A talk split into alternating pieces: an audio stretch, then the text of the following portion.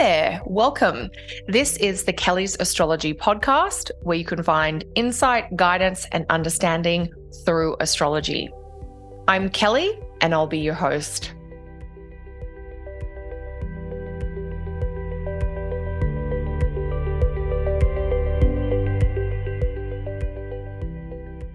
Hey everyone, thanks so much for joining me for another show. This week I'm going to be taking a look at the astrology for the week starting August 19.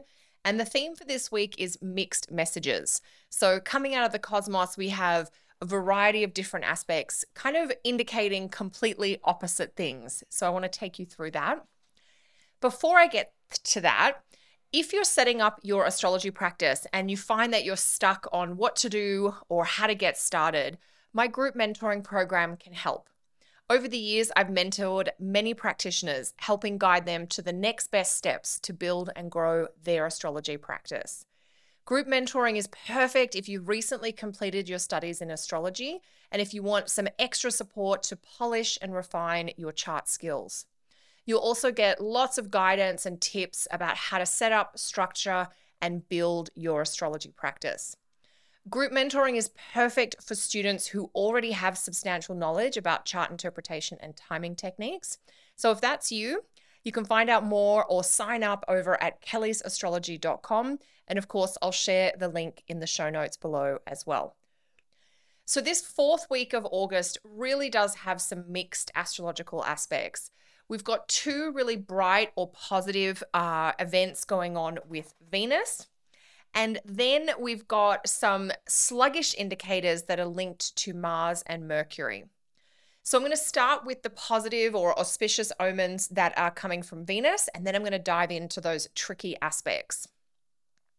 So we're looking at August 22nd, and here we see Venus being involved with two different astrological events. And each of those events would be considered positive or an indicator of improvements and progress. First up, on August 22nd, Venus hits that magical 15 degree distance from the sun. So she is now at what we call the heliacal rise, and she's becoming visible again. That's the key takeaway from those technical terms. Once Venus is now 15 degrees from the sun, we can see her again. That brings Venus into a condition known as phasis, which to ancient astrologers was considered a really auspicious omen like the return of the queen or the return of something we've been waiting for. This type, this sort of phasis or this uh, heliacal rise of Venus or of any planet, but in this case, Venus, it's like a flash of light on the horizon just before sunrise. And so, this sort of flash as Venus becomes visible again just before the sun rises, this saturates the cosmos with Venusian themes and qualities. So there's this intensifying or amplifying quality to everything to do with Venus around August 22nd. So if you have clear skies, if you're a morning bird, if you're up early before the sun, you'll be able to actually see Venus in the eastern sky just before sunrise. So there's some technical things happening with Venus, but then they're given this wonderful auspicious omen quality. And so when Venus returns to the sky, when we can see her again, it's sort of the return of all of Venus things. So it's a return of things like pleasure and beauty and connection. Exploring and expressing your desires might become easier. You might be ready to make a choice in a relationship or to express something that's really meaningful for you. You might take steps to show your affections to the special people in your life to a loved one, a dear friend, a close relative, even a coworker or a boss that you really appreciate. Of course, Venus is still retrograde, so we know that there are further improvements and shifts to come. But this return to visibility is a really critical and momentous step in the Venus retrograde journey, and it is definitely considered an indication of things improving. It's a helpful shift and so we know there's going to be more Venus, more sweetness, more enjoyment ahead. So that's really lovely. And then to make these already great influences even bigger, or maybe to further highlight this enhancing and sweet potential, Venus will make this square aspect to Jupiter, which also happens on August 22nd. So Venus rises and becomes visible again while in a direct aspect to Jupiter. So there really is this sense of big, major, or meaningful developments happening on August 22nd with these two different Venus signatures. So, in terms of some of the collective themes of this Venus retrograde, uh, one of the themes I've been looking at with this Venus retrograde in Leo has to do with justice and legal and equality matters, partly because of this ongoing square between Venus and Jupiter. So, in terms of those like legal matters and court decisions, especially that relate to women, to LGBTQIA folks, and regarding the arts and the creative communities, Remember, we've had this big strike going on with like the writers and actors over in Hollywood, for instance. So, this Venus rise, this Venus return to visibility, plus the square to Jupiter around August 22nd, this feels like a breakthrough, like a moment, a turning point moment, a shift towards progress or a shift towards some sort of alliance or agreement feels like a major development moment in some of those ongoing stories. So, legal matters pertaining to women, legal matters pertaining to uh, trans folks, legal matters pertaining to the, those in the arts and the creative communities. You know, people who are trying to improve the this um, trying to shift where there's a great inequality. That's what we're looking for some progress on with this aspect. Now, the day itself looks very fortuitous, but we're going to have that emanation of Venus rolling through the cosmos in the days that follow. So, sort of August 22nd, and for a few days after, we've got this potential. Since Jupiter is about law and about governance and about ethics, it's about fairness and morals, there's going to be intense debate along those lines this week maybe on the 22nd itself, but you know, we could say definitely for a few days uh, after as well. And you're probably wondering, you know, how is this going to affect my personal life, day to day events, and things like that? Venus square Jupiter is about generosity. Sometimes I say unreciprocated generosity when it's a square between Venus and Jupiter. Sometimes that square indicates we've overdone it you know, we've had really great intentions, but we've kind of just been a little too generous, or we've kind of gone over the top and it's just a tad too much. And so, you know, there's there's sort of that question then, well, should we not do anything at all? And I think with Venus retrograde square Jupiter, you're going to want to do something. Just be aware that it may not land perfectly smoothly, but sometimes we need a big gesture, kind of a grand uh, statement to really convey the fullness or the depth or the breadth of what's going on. So, you know, it's definitely a big gestures kind of indication. So, even though there's a little bit of caution with that square, there's a lot of good intentions around with that Venus squared Jupiter. So, you're probably coming from a great place, and there's a huge amount of enthusiasm, of affection, of kind of warmth and expressing that warmth and that loyalty. And so, in general, this is a go for it kind of aspect. You might need to slightly adjust your intentions or the specifics as you go. But in the spirit of Jupiter, which is such a big part of this aspect, you know, giving back, encouraging others, taking a risk, or going for that leap of faith will be totally appropriate with Venus retrograde squared Jupiter.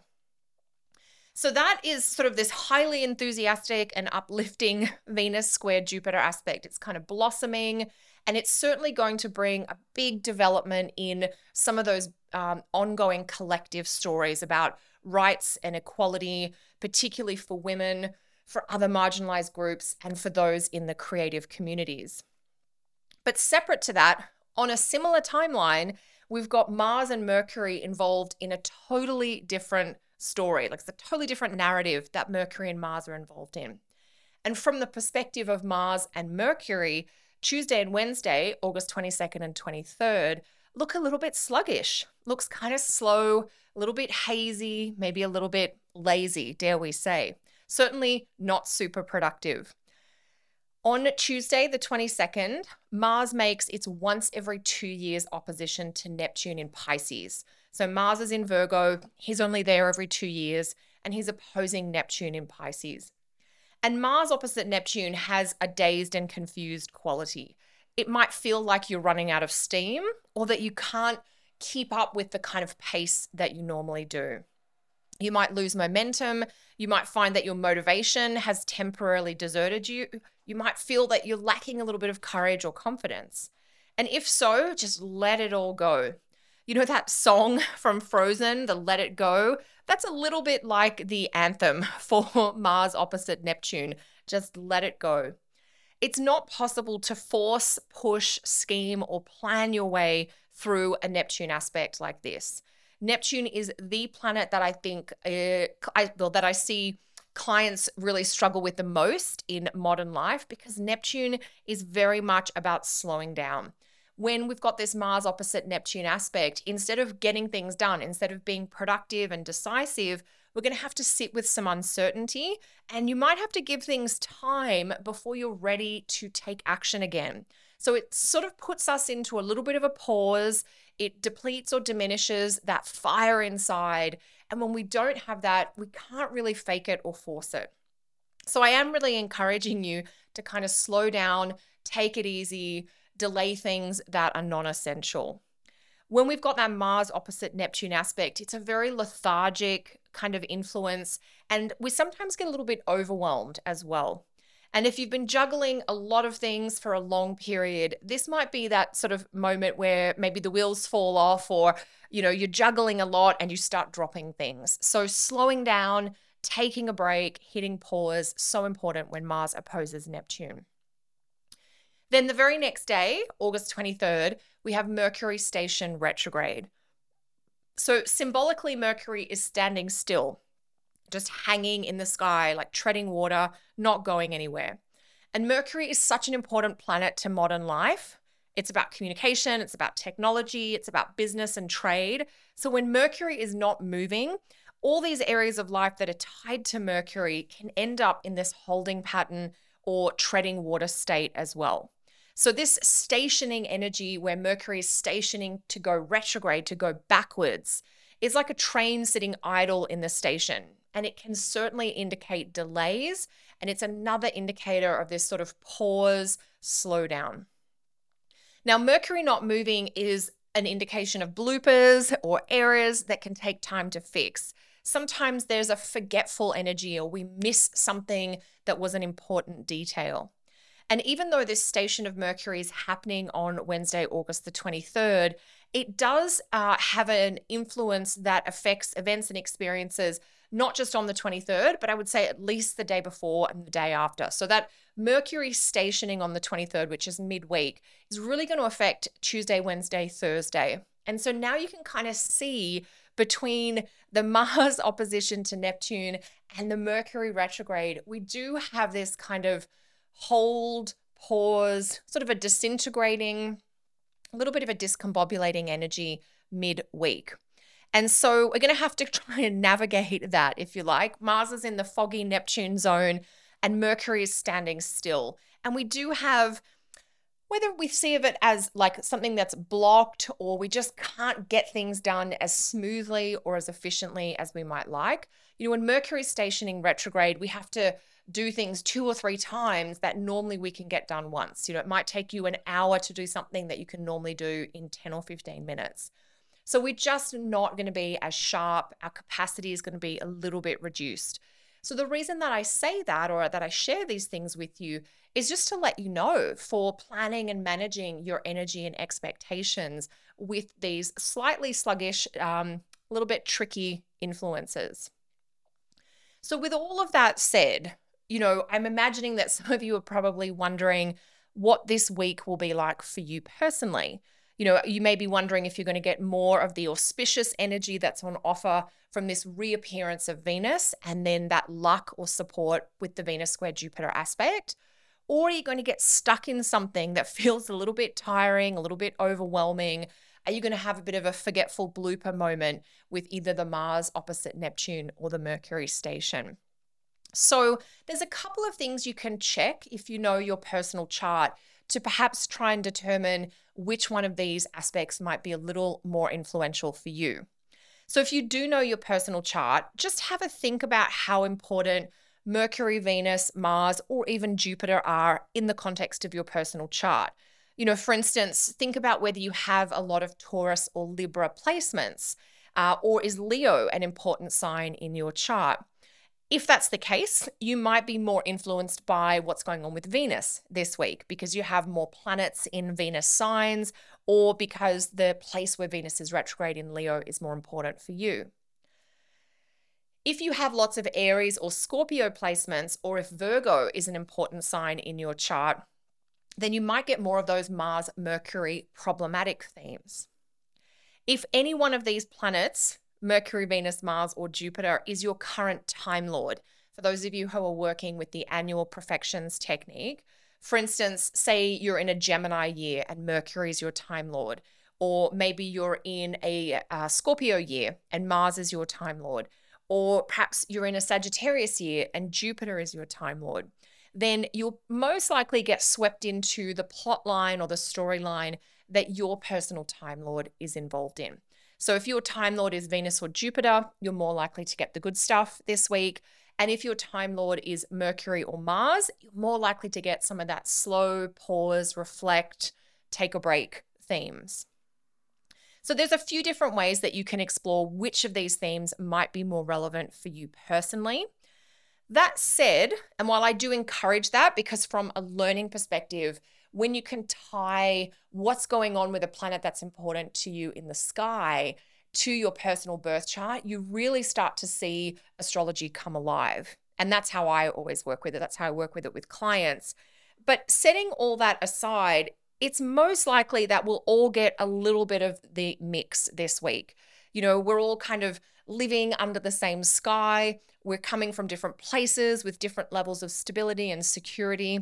So we're all going to get a little bit of this astro weather, if you like. And so it's most likely that you'll have a mix of both these storylines. You might have some joy and some luck and some growth, maybe about certain parts of your chart or certain areas of your life.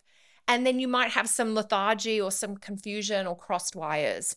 And they may be about other topics. Because one thing that's really interesting about these uh, astrological plot points this week is they are a little bit separate. You know, we've got Venus, Jupiter going on, Aries, uh, sorry, Leo, Taurus, and then we've got Mars, Neptune with Mercury stationing retrograde. The Mars, Neptune, Mercury is very much on the Virgo Pisces axis. So if Virgo Pisces is important to you, you might get a little bit more of that.